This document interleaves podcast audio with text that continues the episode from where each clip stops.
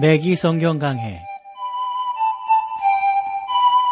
Thru the Bible 제공으로 창세기부터 요한계시록까지 강해한 맥기 목사님의 강해 설교를 보내드리는 맥기 성경 강해 오늘도 목동제일교회 김성근 목사님께서 말씀을 전해주시겠습니다.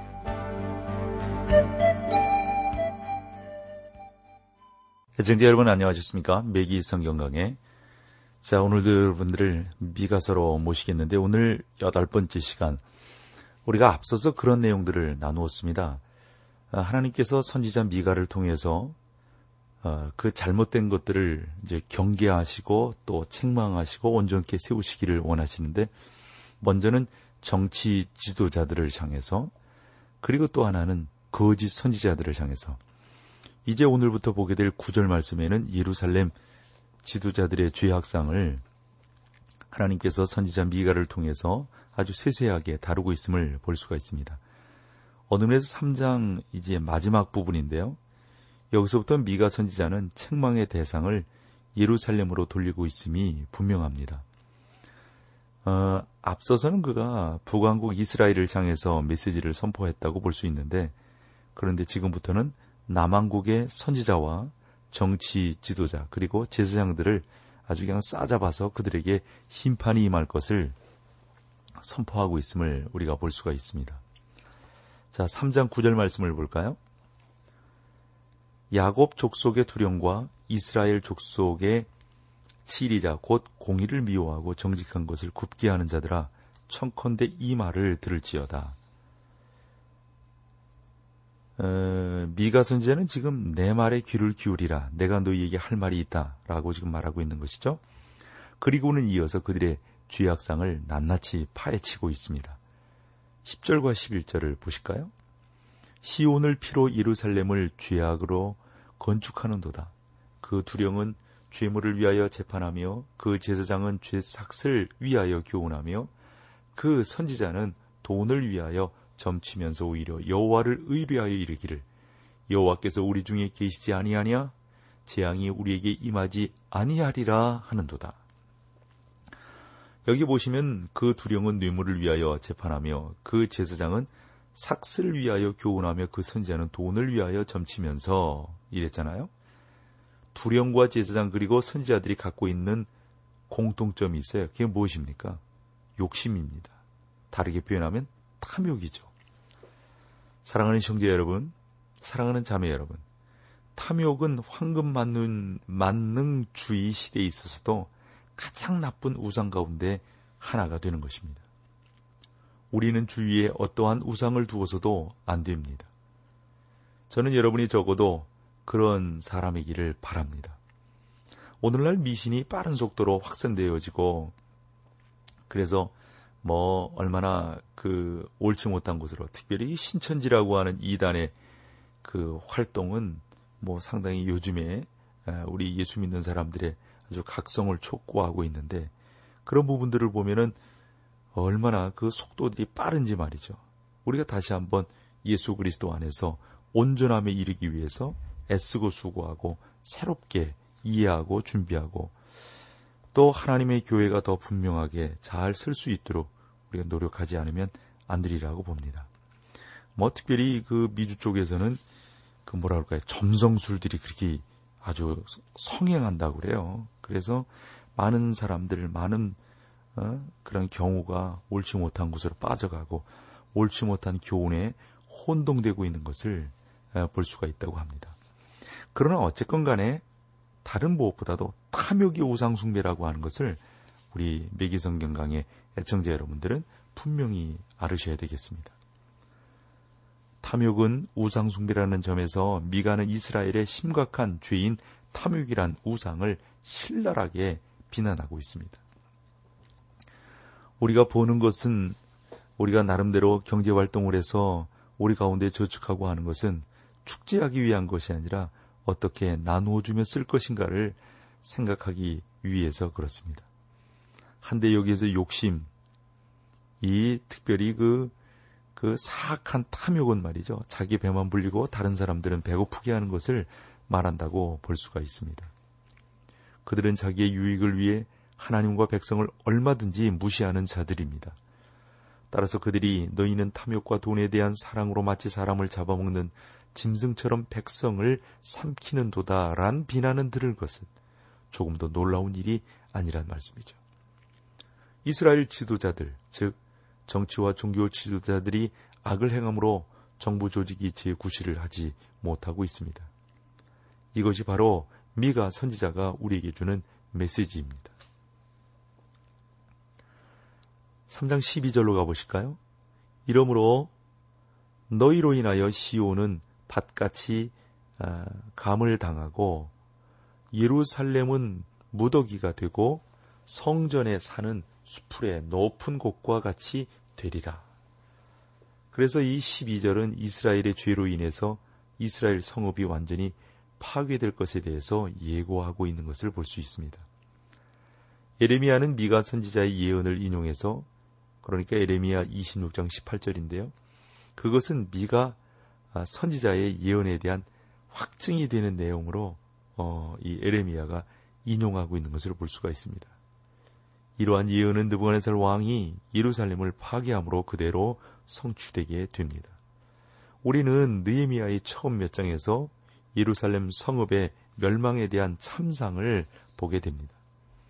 느헤미야는 예루살렘으로 돌아와 있을 때 그곳이 완전히 파괴된 것을 발견했습니다. 그곳에는 깨진 파편과 잿더미, 벽돌 조각, 그리고 황폐한 흔적만이 남아 있었습니다. 성읍을 재건한다고 하는 것은 절망적이기만 했습니다.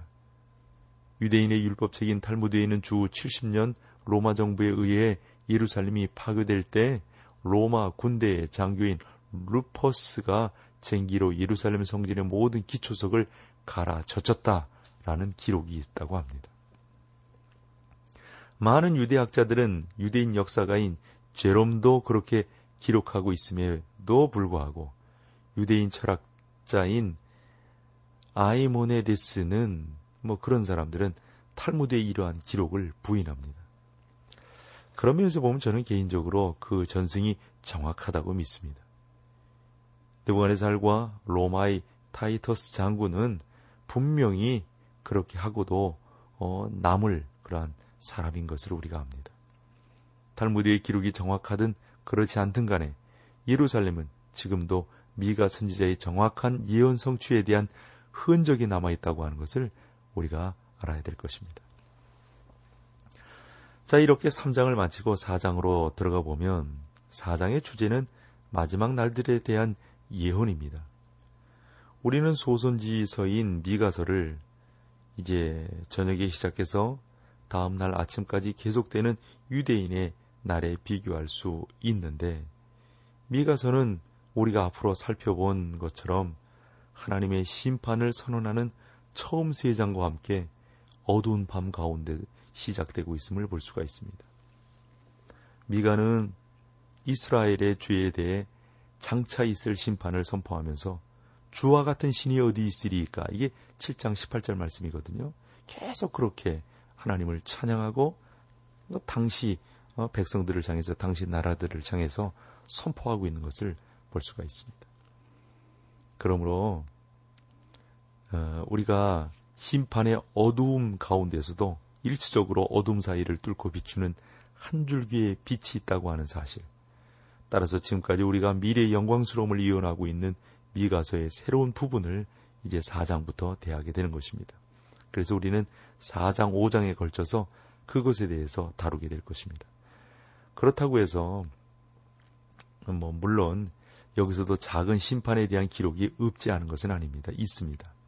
한데 그것은 밝은 햇빛을 잠시 스쳐 지나가는 구름에 불과할 뿐 전반적으로 영광스러운 빛에 대해서 훼손시키지 못하고 있다는 사실을 여러분들이 아실 수 있을 겁니다. 어, 이제 이 4장은 마지막 날들에 대한 그 예언이 쭉 기록이 되어져 있는데 이 마지막 날에 어떤 일들이 벌어지게 될 것인가. 특별히 4장 1절 같은 경우를 보면 어, 말일에 이르러는 여호와의 전의 산이 산들의 꼭대기에 굳게 서며 작은 산들 위에 뛰어나고 민족들이 그리로 몰려갈 것이라 하는 말씀이 있거든요. 이러한 말씀을 토대로 해서 하나님께서 어떻게 말씀하고 계시는지 우리 찬양 나누고 4장 1절 말씀 본문을 여러분들과 함께 살펴보도록 하겠습니다.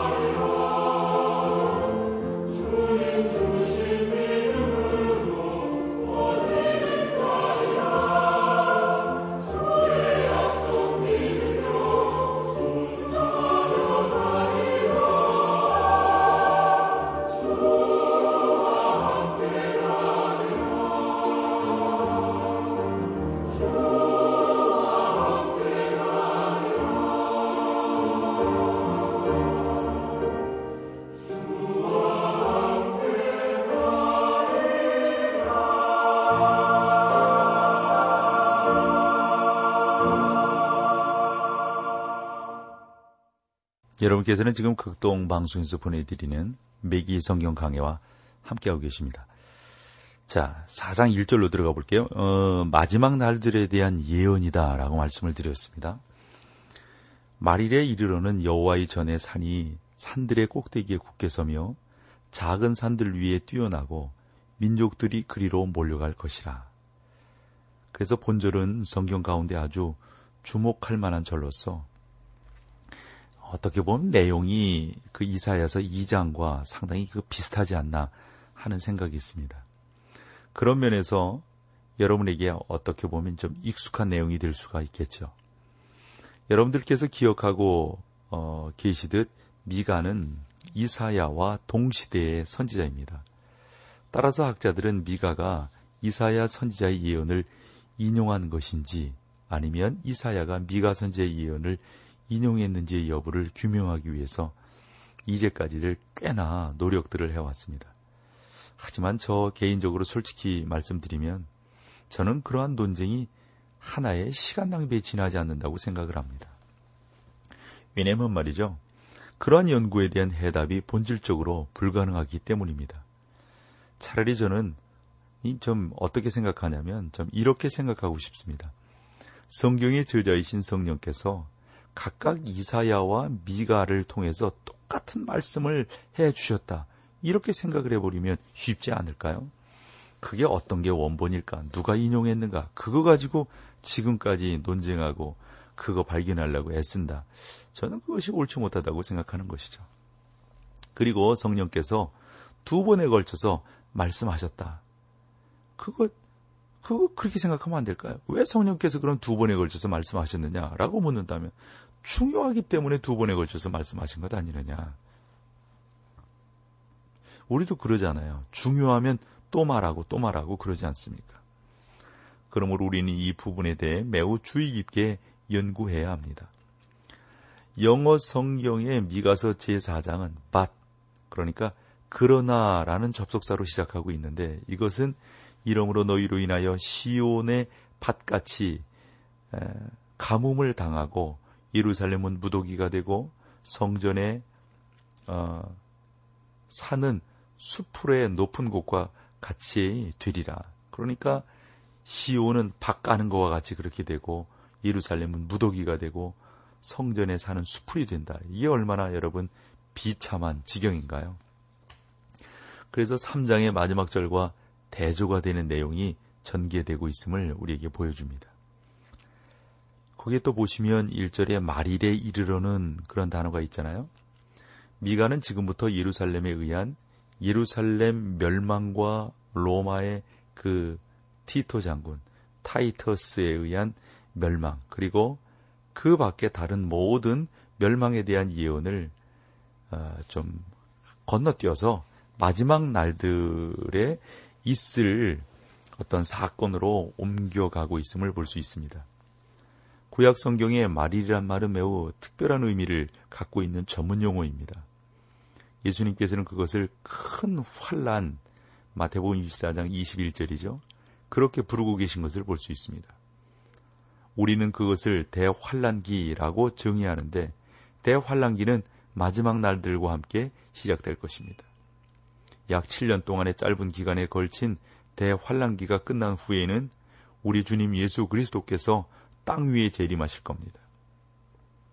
그분의 강림으로 대환란기가 끝나고 그분께서는 땅 위에 당신의 나라를 세우게 될 겁니다. 따라서 본절의 말일에는 대환란과 그리스도의 지상 재림 그리고 그리스도의 천년 왕국이 포함되는 것입니다. 미가 선지자가 말일이란 말을 했을 때 그는 모든 지역적인 상황을 초월하여 먼 미래를 내다보고 말한 것입니다. 이스라엘에게 있어서 어둠이 더하면 더할수록 밝은 미래가 가까우게 되는 것이죠. 그런데 이러한 것은 모든 사람들에게 적용되는 진리이다 하는 겁니다. 우리는 고난의 터널을 깊이 들어갈수록 밝은 미래가 가까워진다고 우리가 일반적으로도 말하고 있지 않습니까? 하나님께서는 이스라엘의 깊은 이스라엘이 깊은 나락으로 떨어지면 떨어질수록 그들에겐 저 멀리 보이는 소망의 밝은 빛이 다가오고 있다는 사실을 선지자 미가를 통해 하나님의 백성들에게 확신시켜주고 있다고 봅니다. 여호와의 전에 산이 산들의 꼭대기에 굳게 서며 여기에서의 사는 문자적인 면에서 동시에 상징적인 두 가지 의미를 아, 아마 나타내기 위해서 사용하고 있다고 이렇게 보는데 예를 들어서 다니엘이 또 왕이 보신즉 사람의 손으로 하지 아니하고 뜨인 돌이 신상에 철과 진흙의 발을 쳐서 부서뜨리매 때에 철과 진흙과 녹과 은과 금이 다 부서져 여름 타작마당에 겨같이 되어 바람에 불려 간 곳이 없었고 우상을 친 돌은 태산을 이루어 온 세계에 가득하였나이다 라고 말을 했을 때 그는 이것을 상징적인 의미로 사용했다 하는 겁니다. 돌은 장차 오게 될 그리스도를 상징합니다. 우상을 친 돌은 태산을 이루어 온 세계에 가득하였나이다. 여러분 이게 보면 다니엘이 말한 산은 장차 땅 위에 세워질 그리스도의 왕국을 나타내는 것 아니겠습니까? 따라서 이것에는 영적인 해석이 필요합니다. 성경이 영적인 해석을 요구하지 않는데 우리가 본 절을 영적으로 해석할 수 있는 권한은 없다고 봅니다. 그러나 저는 본절에 산에는 문자적인 의미도 내포되어 있다는 사실을 분명히 인정합니다. 그것은 예루살렘 성읍이 실제 언덕 위에 자리 잡고 있었기 때문입니다. 성경이 분명히 그렇게 말하고 있을 뿐 아니라 우리에게도 그렇게 보는 것이 요구되어 있습니다. 우리가 보게 되는 것처럼 미가 선지자는 지금 예루살렘에 대해서 말하고 있습니다. 그리고 장차 세워질 천년 왕국의 중심이 바로 그곳이 될 것입니다. 예루살렘의 전 세계에 예루살렘이 전 세계의 수도가 될 것이다 하는 거죠. 작은 산들 위에 뛰어나고 민족들이 그리로 몰려갈 것이라. 여기에서 몰려갈 것이라 하는 말은 그들의 마음 가운데 있는 욕심에서 우러나오는 자발적인 움직임을 의미한다고 봅니다. 제가 이 책을 어, 그러니까 이, 이 미가서 말이죠. 이 성경 이런 내용들을 지금 이렇게 보고 있는 것은 지금은 그렇게 몰려가는 것에 대해 반대 방향이 있습니다. 그러나 세상의 상황이 바뀌고 있는 것을 볼 때 여러분이 어, 나름대로 어, 이러한 그 미가서 우리 미기 성경 강해를 이제 마치고 나면 아 하나님께서 이렇게 인도하시는구나. 아 그래서 백기 목사님이 이렇게 해석을 하셨구나. 아마 깨닫게 되시리라고 봅니다. 중요한 핵심 요점은 미가 선지자의 예언이 지금 당장 이루어지는 것이 아니라 메시아의 강림시 실현될 것이다 라고 하는 사실입니다. 이제 2절로 가보실까요? 곧 많은 이방이 가며 이르기를 오라 우리가 여호와의 산에 올라가서 야곱의 하나님의 전에 이르자 그가 그 도로 우리에게 가르치실 것이라 우리가 그 길로 행하리라 하리니 이는 율법이 시온에서부터 나올 것이요 여호와의 말씀이 예루살렘에서부터 나올 것입니다. 이것은 유대인들이 예루살렘 그러니까 이스라엘 땅으로 귀환하게 되리라고 하는 예언이 아직 실현되지 않았음을 보여주는 예언의 여러 장들 가운데 하나입니다. 아마 우리가 살고 있는 시대에 세계의 나라들이 하나님의 말씀을 듣기 위해 예루살렘으로 가는 길이 아마 없지 않겠어요? 저는 여러분에게 예루살렘에서 활동하고 있는 유대인이지만 세상에 그리스도와 하나님의 말씀을 전하는 것 때문에 핍박받아온 여러 기독교 선교사들의 이름을 뭐 여러분들이 소개하기로 한다면 뭐 많이 할 수 있다고 봅니다. 사실이지 하나님의 말씀이 지금 예루살렘으로부터 흘러나오고 있지 못하지 않습니까? 어느 면에서 보면 뭐 우리나라의 강단이 훨씬 더 하나님의 말씀을 옳게 선포하고 사랑하는 성도들이 그 말씀대로 살려고 노력하고 있는 것이죠. 사랑하는 우리 방송 가족 여러분, 우리 중국에서 그리고 저 북녘 땅에서 주의 말씀으로 은혜를 나누는 사랑하는 성도 여러분. 오늘날 이러한 예언이 예루살렘에 성취되고 있다고 선포하는 신정주의자들은 제가 마치 어린아이와 같은 그리스도인이라고 부르고 싶은 조급한 행동을 하고 있을 뿐입니다. 그들은 젖병이 빨리 뜨겁고 타게 데워지기를 기다리는 어린아이와 같다고 할 수 있습니다. 따라서 그들은 이러한 예언이 성취되는 것을 보고 있다고 말을 하는데 정말 그렇게 되고 있는지 한번 되묻고 싶습니다. 세상의 마지막이 가까웠다고 하는 것을 저는 의미하고요. 그런 면에서 분명하게 앞으로 어, 이루어지고 인도되어질 거라고 하는. 그래서 우리가 성경을 바라보면서 너무 조급함을 가져서는 안 돼요. 기도도 마찬가지입니다. 꾸준히 기다리며 인도하실 하나님, 그 거룩하신 하나님, 그분께 맡기며 나아가는 것이 무엇보다 중요하다고 하는 사실. 우리 깨닫고 실천하며 나가는 우리 매기 성경 강의 애청자 여러분 다 되시기를 축원합니다. 오늘 여기까지 하고요. 다음 시간에 또 주의 말씀으로 여러분들을 찾아뵙겠습니다. 고맙습니다.